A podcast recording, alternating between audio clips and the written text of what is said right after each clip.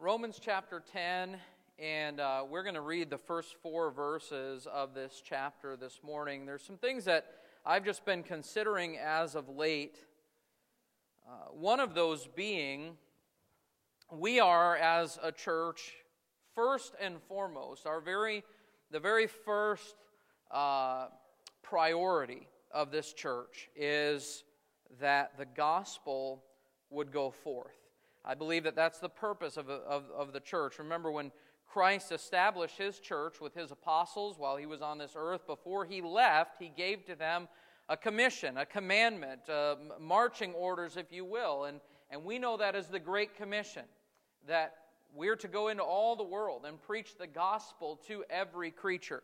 That, that is what we are as a church. We, we may do other things, we may have other uh, uh, different uh, things that we do as, in terms of our activities and, and, and ways of trying to be a blessing to people in the community and all of those things. We may do different things, but really everything that we do is to be driven by this overarching commandment, this mission that we are to go and preach the gospel. And while I know that we are not perfect in that and we have room to grow in that, it is, it is our desire. It's the reason that we, uh, that we support missionaries around the world and we give money so that they can go to foreign places and, and proclaim the gospel to people who've never heard it. But one of the things that is, I guess, a constant burden on my heart as I consider this is the fact that right in our own backyard, there are people who are ignorant of the gospel. Now, that, the word ignorant uh, kind of has a bit of a, a tone of harshness to it, perhaps, in, in today's vernacular. But the reality is to be ignorant simply means to be uneducated, to be unaware of certain truths, uninformed, if you will. And there are many people who are ignorant of the gospel. And one of the things that I never, ever want to be said is that anyone who sits here in this place under the preaching from this pulpit would be ignorant of the gospel. The Bible tells us in, in uh, Romans chapter 1, we won't take the time to go there, but in Romans 1, Paul is speaking. He says, I'm not ashamed of the gospel of Christ. He says, For it is the power of God unto salvation to everyone that believeth. If you're going to be saved, if you're going to be made right with God, it's going to be through the gospel. And so it's imperative that we know what the gospel is. And so I've been really praying about this and considering this over time. And, and uh, the Lord directed my attention to Romans chapter 10. If you're there, let's stand together one last time as we read the first four verses of Romans 10. Paul here says, Brethren, my heart's desire and prayer to God for Israel. He's speaking to the Jew, about the Jewish people. He says, My prayer to God for Israel is that they might be saved. For I bear them record that they have a zeal of God, but not according to knowledge. For they, being ignorant of God's righteousness, and going about to establish their own righteousness, have not submitted themselves unto the righteousness of God. For Christ is the end of the law for righteousness to every one that believeth. Let's pray. Father, as we take these next few moments and look into your word, what is needed is not my wisdom, my words. What's needed is not some kind of a fancy sermon, but what we need is to hear from you. And we know that you speak through your scriptures, through the Word of God. And so I pray that today you would give us what is needed to rightly divide your Word, to understand it, and Lord, to apply it. I pray that you would uh, give me clarity of thought and mind as I try to walk your people through this passage and other passages of Scripture. And just help us, Lord, to see you today for who you are. We ask this in Jesus' name. Amen. You can be seated. Thank you for standing. In this short passage of Scripture that we just read, we, we read of Paul's burden. The, this is the Apostle Paul who wrote much of the New Testament uh, under Holy Spirit inspiration. And as he's writing to uh, the, the, the saints, the brethren, those who know the Lord Jesus, he's writing to those who are in Rome.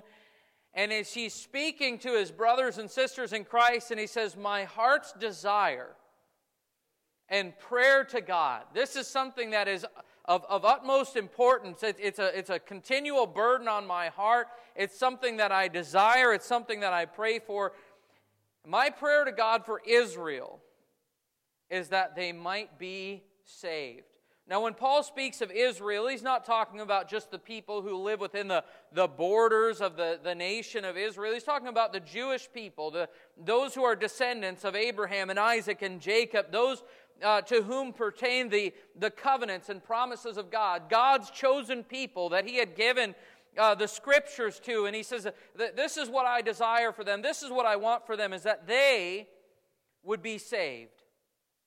Now, think about that. These are God's chosen people. They are people that God uh, had, had, had given to them his law, he had given to them his covenants. Uh, it was the, the, the, very people that he said, I will dwell among you and be with you. Uh, these were the people that had built the temple. Uh, uh, uh, under, under the direction and leadership of the Lord. These were the people that knew what it was uh, to study the scriptures, to, to, to offer sacrifices. And now here we have Paul, and he's saying of them. Now remember, he is a Jew by birth as well. And he says, My desire for my people is that they would be saved. He says in verse number two, I bear them record that they have a zeal of God. These people were very zealous for God. But that zeal, he says, is not according to knowledge. They don't know what they don't know. If you read of Paul's ministry and his life, you find that while he was the apostle to the Gentiles, and that's very clear in the scriptures. I just met with a few men this morning, and we were, studying through the book of Galatians together, and, and, and we talked about the fact that Paul speaks of being the apostle to the uncircumcision, to the Gentiles. That's where his ministry primarily lies. And yet, while he was the apostle to the Gentiles, everywhere he went, the first place he would go was the synagogue, a meeting place of the Jews. Why? Well, I think it's because there was a continual burden on his heart for his people. And, and, and he said of these people that his desire to them, for them, and his prayer to God for them was that they would be saved. In another place, he said, I could wish myself accursed for my brethren according to the flesh, Israel, the Jews. I, would be willing to, to, to, to actually take the punishment of their sin upon myself. I would wish myself accursed from Christ so that they could be saved. That's how deep his desire was that they would come to know God. It may seem strange, it certainly seems strange to me. How could these people uh, these, these people, being the ones who gave us the, the, the, the scriptures from Genesis all the way on through uh, the Old Testament to Malachi, these people who, uh, from whom came the prophets, these people who would give us most of the New Testament scriptures as well, these people are the ones who are in need of salvation. Why? Well, he says, they need salvation. They need to be made righteous because though they are zealous for God, their zeal is not according to knowledge. Some people say, well, it doesn't really matter what you believe, God is only concerned with your heart. I've heard people say that. In fact, there's a very famous evangelist that later on in his ministry in his life he basically said you know there are there are people out there that don't even know the name of christ and, and they don't know that christ exists but god sees their heart and, and they've got a love for god and those people will be saved. I want you to know as nice and kind as that sounds it's just not true. The bible tells us in the book of acts and uh, uh, chapter 4, it says, Neither is there salvation in any other. Speaking of Jesus Christ, it says, For there is none other name under heaven given among men whereby we must be saved.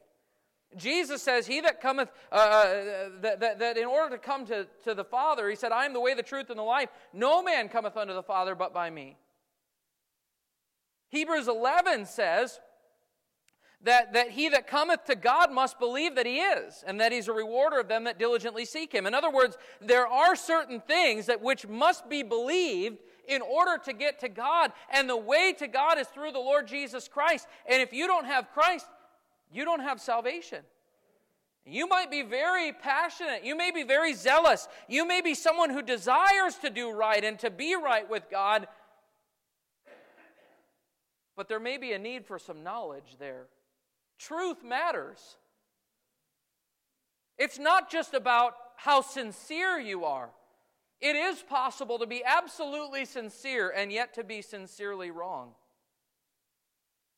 And so here, Paul, a, a, a, man with a great love and desire for his people, he says, I, I bear them record. This is their testimony. They have a great zeal of God. They're zealous, they're religious, they, they, they are very careful to obey the law of Moses, but their zeal is not according to knowledge.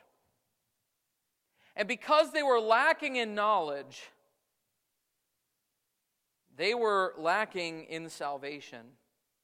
I want you to notice the outcome of this. They, I want you to see in verse number three righteousness rejected.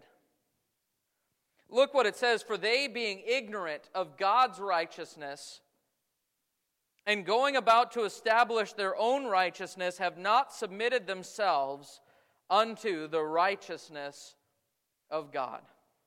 Why is it that these people need to be saved? Well, because they have not submitted themselves to the righteousness of God.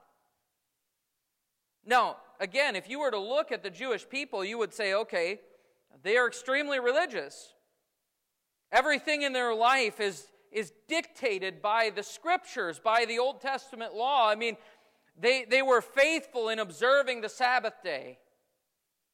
They were faithful in observing the feast. They were very careful to not uh, touch anything unclean or do anything in violation of the law. How could you possibly say that they're ignorant of God's righteousness? Well, it wasn't that they were ignorant of God's expectation. But they were ignorant of the righteousness of God. They, they didn't realize that the God that they were worshiping was far more righteous and holy than they could ever be. And this kind of ignorance kept them from being saved. Why? Well, the ignorance to God's righteousness caused them to have a false confidence or false assurance in their own righteousness. Look at verse 3 again. For they, being ignorant of God's righteousness, and going about to establish their own righteousness. Because they didn't realize just how holy and righteous God is, they then were able to look at themselves and think that they were pretty good. Did you know that an ignorance of God's righteousness actually leads to a self righteousness? Here's what happens, folks. When people base their morality or judge their morality based upon other people around them, they can look pretty good. Most of the time, when I talk to someone about their soul, I will ask them if they believe that they are a good person. 99 out of 100 times, people believe themselves to be good. Isn't that interesting? I'm, I'm a good person. Oh, I'm not perfect. I understand that. But overall, I, I'm pretty good. In fact, the Bible says in Proverbs that most men will proclaim everyone his own goodness.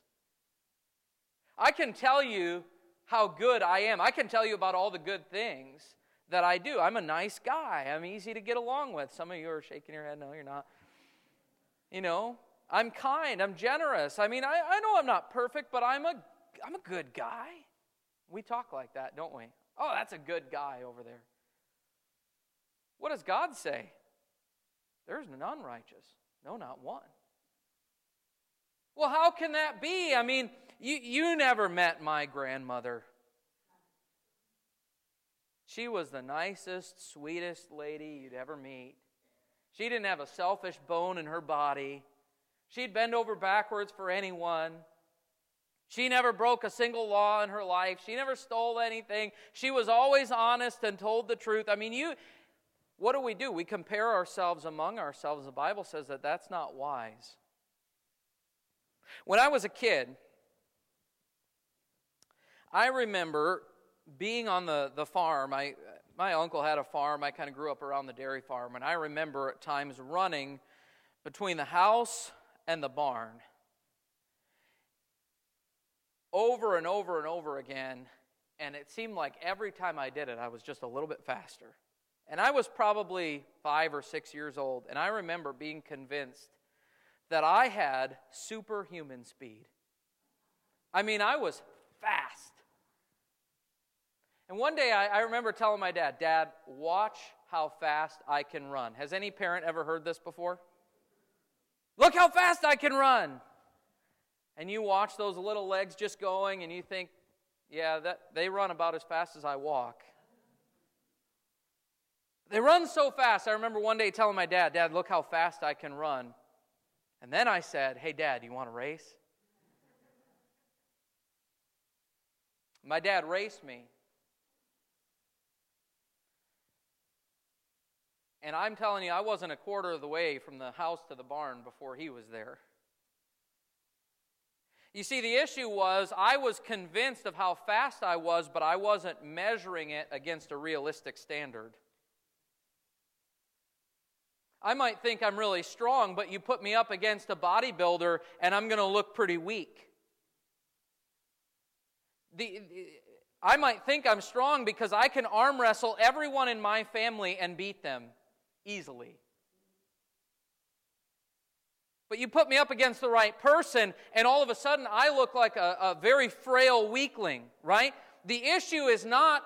Uh, uh, uh, not how strong or weak we are, how fast or slow we are, the, uh, or, or even how good or bad we are. The issue is are we comparing ourselves against the right standard?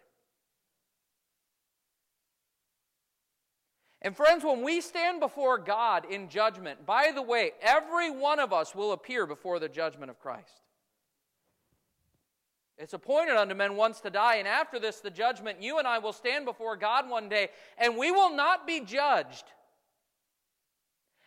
in regard to how righteous we are compared to every other person on earth. God doesn't grade on a curve. There is one standard of righteousness. God said, Be ye holy, for I am holy. And so, what happens is when we remove God from the picture, or we have a, a low view of God and misunderstand His righteousness and His holiness, we actually can become deceived into believing we're pretty good.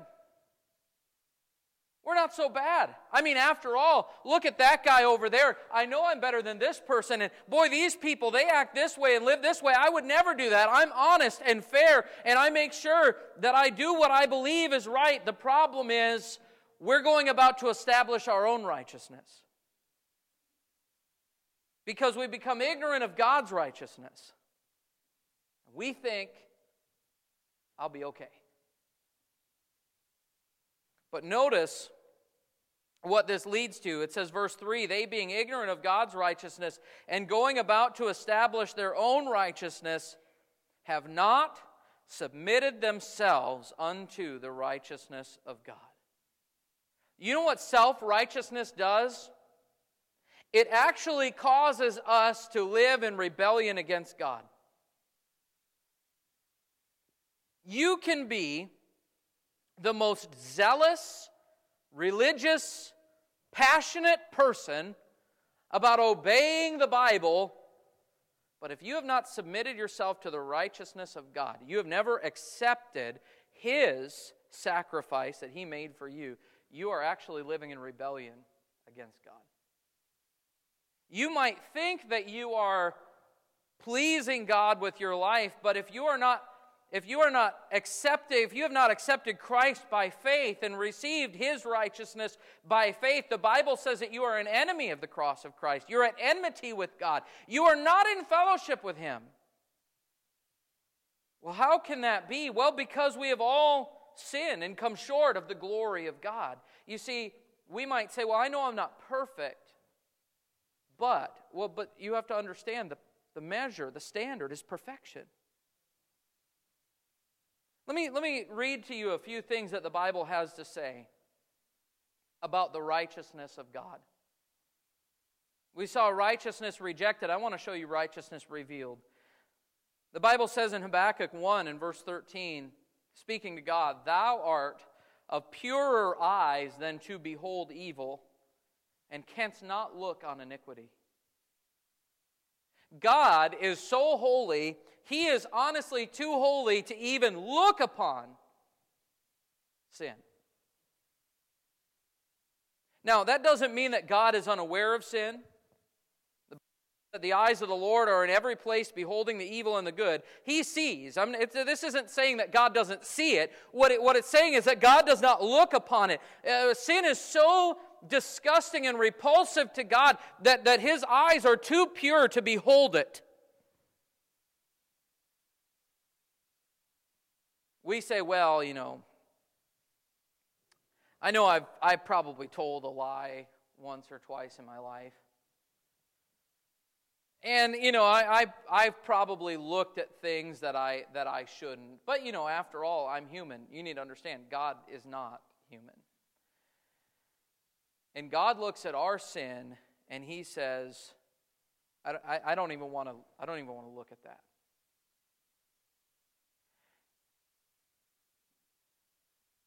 Just a little side note here. Have you ever stopped to consider that, to some degree,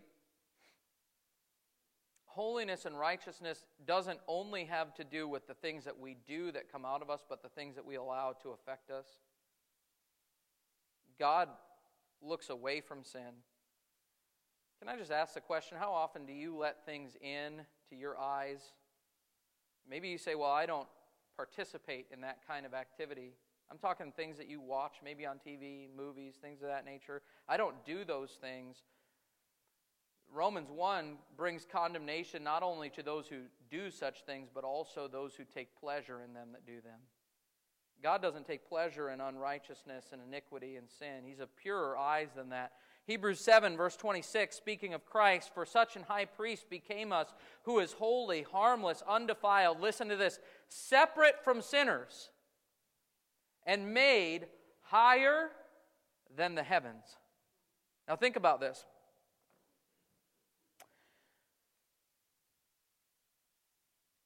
In heaven, there is no sin. In heaven, there is only righteousness and goodness, and, and, but Christ is higher than the heavens. 1 Peter 1 or 1 Peter 2 verse 22 who did no sin speaking of Christ neither was guile found in his mouth. He did no sin. 2 Corinthians 5 tells us he knew no sin. He knew no sin. Hebrews 12 tells us that he endured contradiction of sinners against himself. Do you realize that Jesus coming and living on this earth among us as sinful people, that that was actually a contradiction to his very nature? That he would dwell among sinful men? Titus 1 tells us verse number two, in hope of eternal life, which God that cannot lie promised before the world began. Did you know that God cannot lie? There are some things that God can't do. He's infinite, He is almighty, He's omnipotent. He can do anything except there are some things He can't do. He can't lie. Why? Because it's against His very nature. Because God is pure, God is holy. God is righteous. Another thing he can't do, he can't change. Jesus Christ is the same yesterday and today and forever, we're told. James chapter 1 and verse 17, with whom is no variableness, neither shadow of turning. Do you know what it means to vary? I've got uh, some power tools at home with variable speeds. What does that mean? It can change. It goes from slow to fast, variable speed. In God, there is no variableness. There is no changing. God is God. That's why when He revealed Himself as He is, He didn't say, I was, and He didn't say, I will be. He simply said, I am. I am that I am. Jesus, Jesus said, I am He that liveth and was dead, and behold, I am alive forevermore. Amen. He, he's the Alpha and the Omega, the beginning and the end, which was and is and is to come. God is God. He is the same, and He never changes, and He never lies, and He, he never sins. There, there is no sin in Him. He is pure and holy and just and good and righteous. And we might look at ourselves and say, I try to be all of those things. But let's be real honest, folks. There's not a one of us who is those things. Romans 3 in verse number 10 there is none righteous, no, not one. Verse 23 for all have sinned and come short of the glory of God. You have sinned, and I have sinned. We have broken God's law. Why does God's law matter? Because the law reveals to us the righteousness of God. We have sinned against Him, our holy and perfect and righteous and good Creator. And our sin has actually made us detestable to God. That may sound strange. You say, well, God loves us. I understand God loves us, but you need to understand this that God loves us so much that He was willing to do everything necessary to, change, to change us because we're not acceptable to God as we are.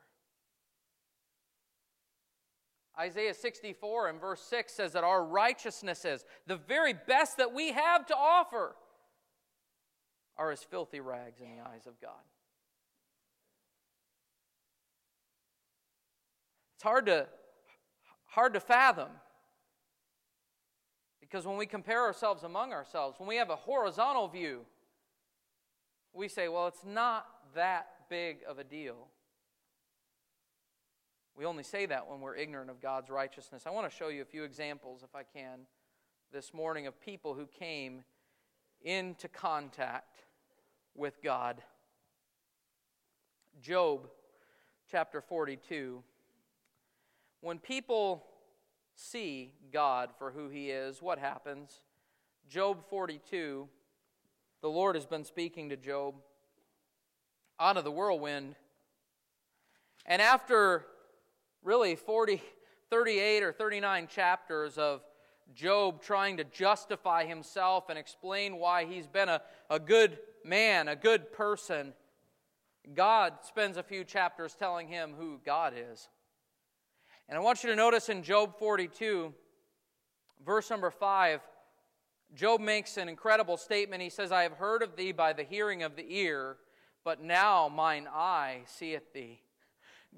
Job was a, an upright man. The Bible described him in, in chapter 1 as an upright man, one who feared God and eschewed evil. In other words, when evil came, he wanted to put it away. He wanted nothing to do with it because he feared God. He was an upright man. He offered sacrifices. We see him doing that. He prayed. But now that he has had this experience where where he's been through this trial and now he, he's been wrestling with God and God has spoken to him. He says, Okay, I, I used to know of you because I had heard about you. But now my eyes have seen you. I've experienced you personally. Notice his response, verse number six. Wherefore, because of this, I abhor myself and repent in dust and ashes. Sometimes people teach today that one of the biggest problems that you have in life is self esteem. You don't have a high enough self esteem. Folks, let me tell you something. Our, our problem isn't that we have too, too low of a view of self. Our problem is we have too high of a view of self. We have too high of a view of self. Now, I understand that there are people out there that struggle with with self deprecating thoughts and things of that nature. I, I want you to know there's an answer to that. There's key in this. It's not about who you are, it's about who He is. And if you will receive Christ, you're accepted in Him. Do, do you know why I can walk through life confidently? Not because, you know what, I'm, I'm good, I'm strong, I'm tough, I'm, I'm going to I'm going to be able to do this, I'm important, I'm worthy. No, no, no. He's worthy. But that worthy and holy and righteous God lowered himself so that he could rescue me. and I am now identified as his child. I belong to him. I matter not because I matter, but because he matters, and I mattered to him. I am who I am by the grace of God. He said, When I saw you, God, for who you are, it brought me understanding of who I am. When I see you for who you are and then I see me for who I am, I don't like what I see. John in Revelation 1, as he described seeing the Lord Jesus walking in the midst of the seven golden candlesticks and all of the, the things as he described that vision, he said, I fell at his feet as dead. God told Moses that no man could see his glory, no man could see his face and live. We read this morning to open the service from Isaiah 6. I'd like to go there with you if you would turn there with me. Isaiah chapter 6.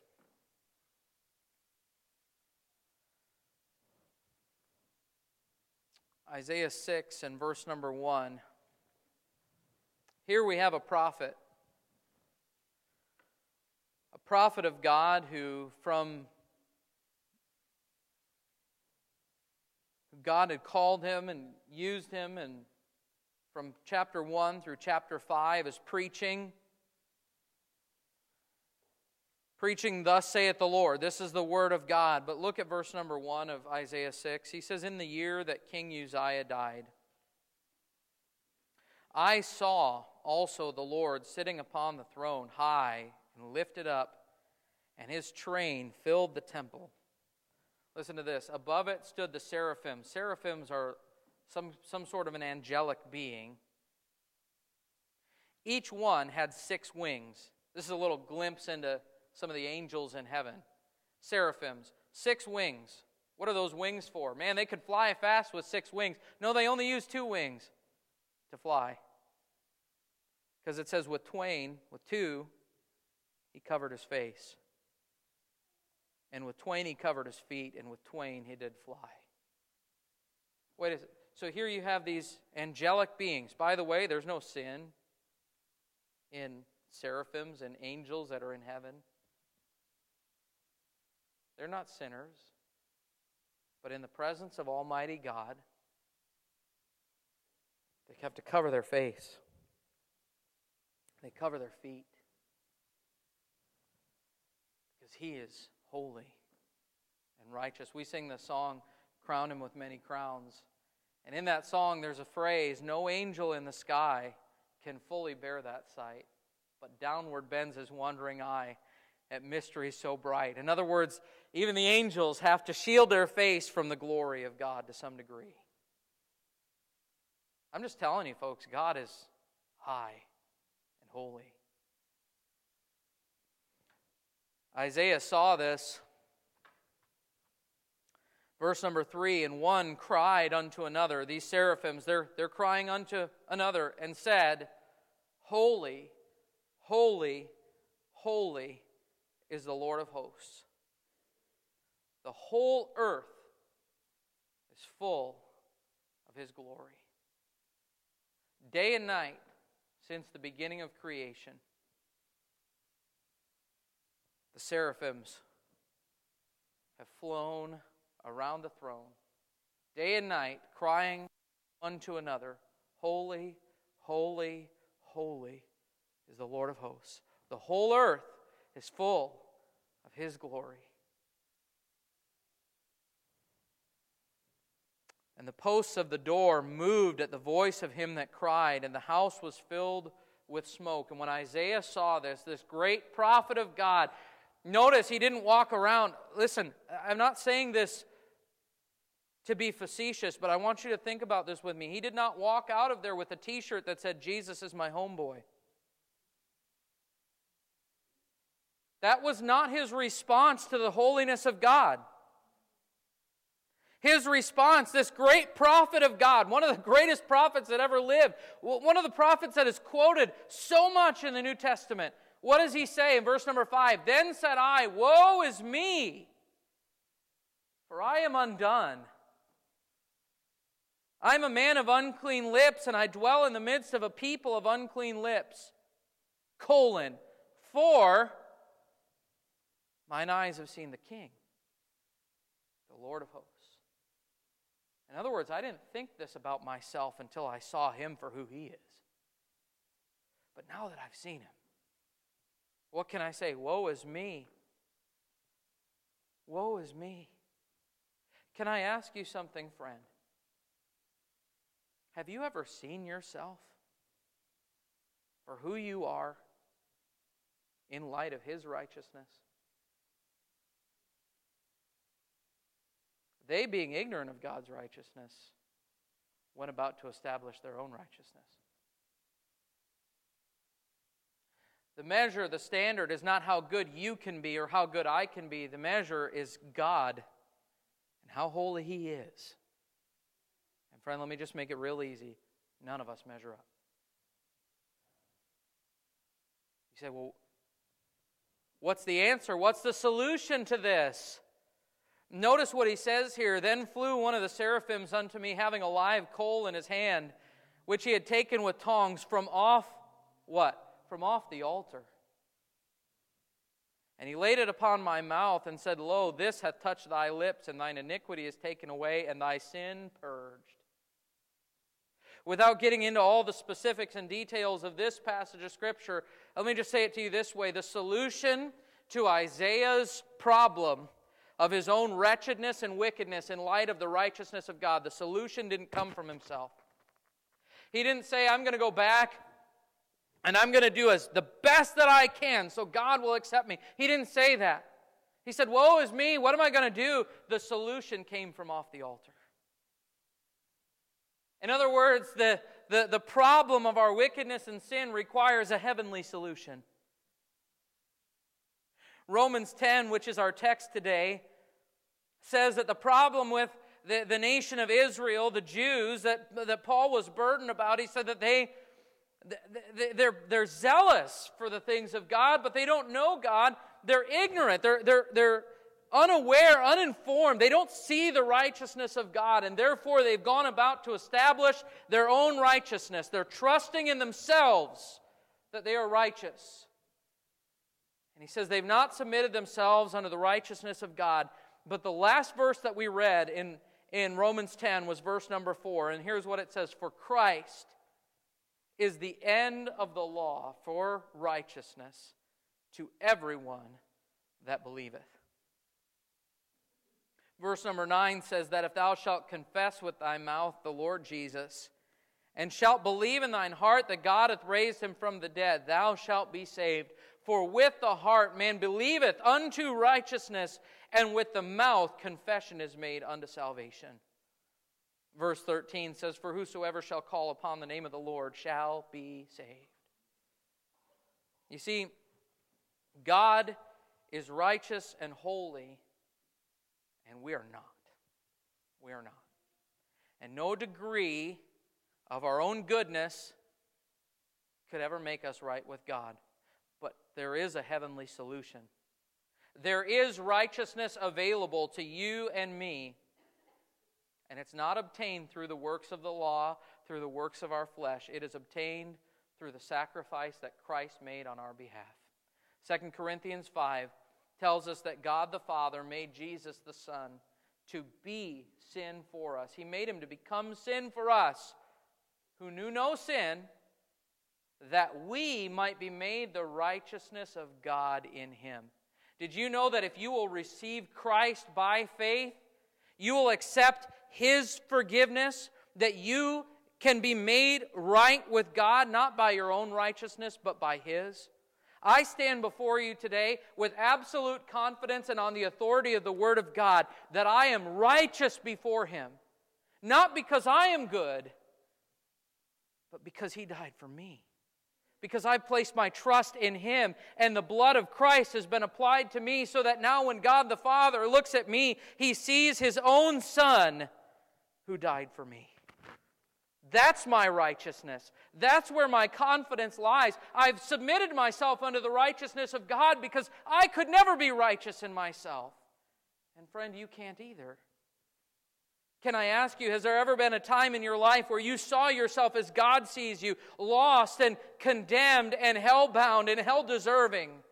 Realizing that you never could measure up to the righteous standard that God has set for us.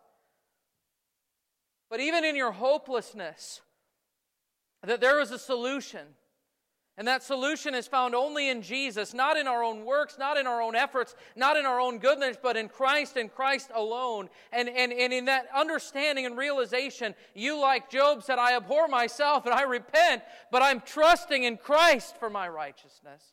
Have you ever called upon the name of the Lord, believed on Him, and received the gift of eternal life, the salvation He so freely offers?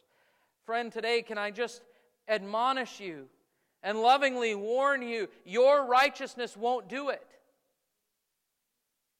But the righteousness of Christ is sufficient. And just like we sang, I need no other argument, I need no other plea. It's enough that Jesus died and that he died for me.